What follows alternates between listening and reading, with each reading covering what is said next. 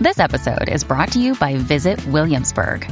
In Williamsburg, Virginia, there's never too much of a good thing. Whether you're a foodie, a golfer, a history buff, a shopaholic, an outdoor enthusiast, or a thrill seeker, you'll find what you came for here and more.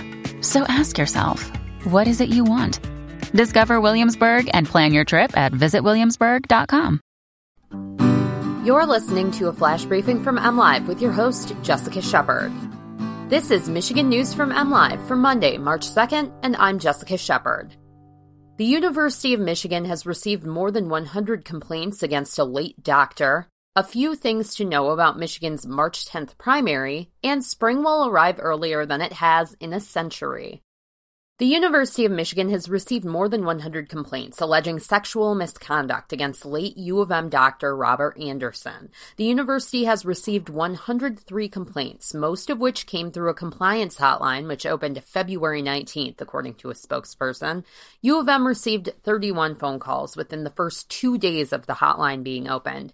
An investigation into Anderson began in 2018 when former U of M wrestler Tad DeLuca sent a letter detailing instances of sexual sexual assault.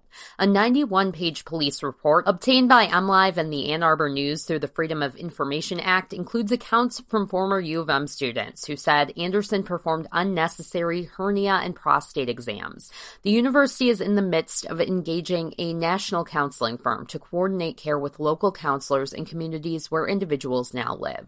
Officials are urging any additional victims to come forward. The hotline can be reached at 866 990 0111. Michigan's March 10th primary will be the first Michigan presidential primary conducted under new rules passed by voters as part of Proposal 3. Here are a few reminders as the date approaches. Michigan residents can register to vote up to Election Day by going to their city or township clerk's office. The deadline has passed to register online, however. To verify residency, the person must present a Michigan driver's license, state identification card, current utility bill, a bank statement, a paycheck, a government check, or current government document. Any registered voter can now vote by absentee ballot. If you're registering to vote or updating your address by appearing at your clerk's office, you can request an absentee ballot at the same time. If requesting a ballot by mail, Friday, March 6th is the last day that election clerks will mail out absentee ballots for the March 10th election. For the primary, you must pick a Republican or Democratic ballot. There's also an option for voters who don't wish to participate in either primary but are casting a vote for local proposals or candidates. Some good news as everyone gets antsy for the end of winter. We're about to have the earliest spring of our lives. Well, on the calendar anyway. While meteorological spring started this weekend on March 1st, the beginning of spring for most people is marked by the spring equinox. This year, it happens on March 19th. That makes it the earliest date for the start of spring in 124 years, since 1896 to be exact.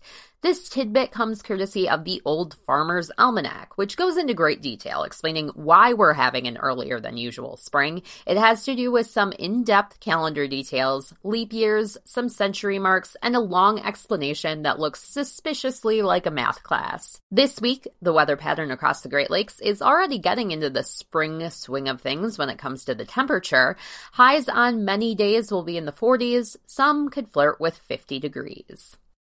For the latest Michigan news, find us on Facebook. A shout out today goes to our Michigan's Best team, who started their travels in search of Michigan's best burger. Check back with MLive.com to see John and Amy's schedule as they taste test their way across the state.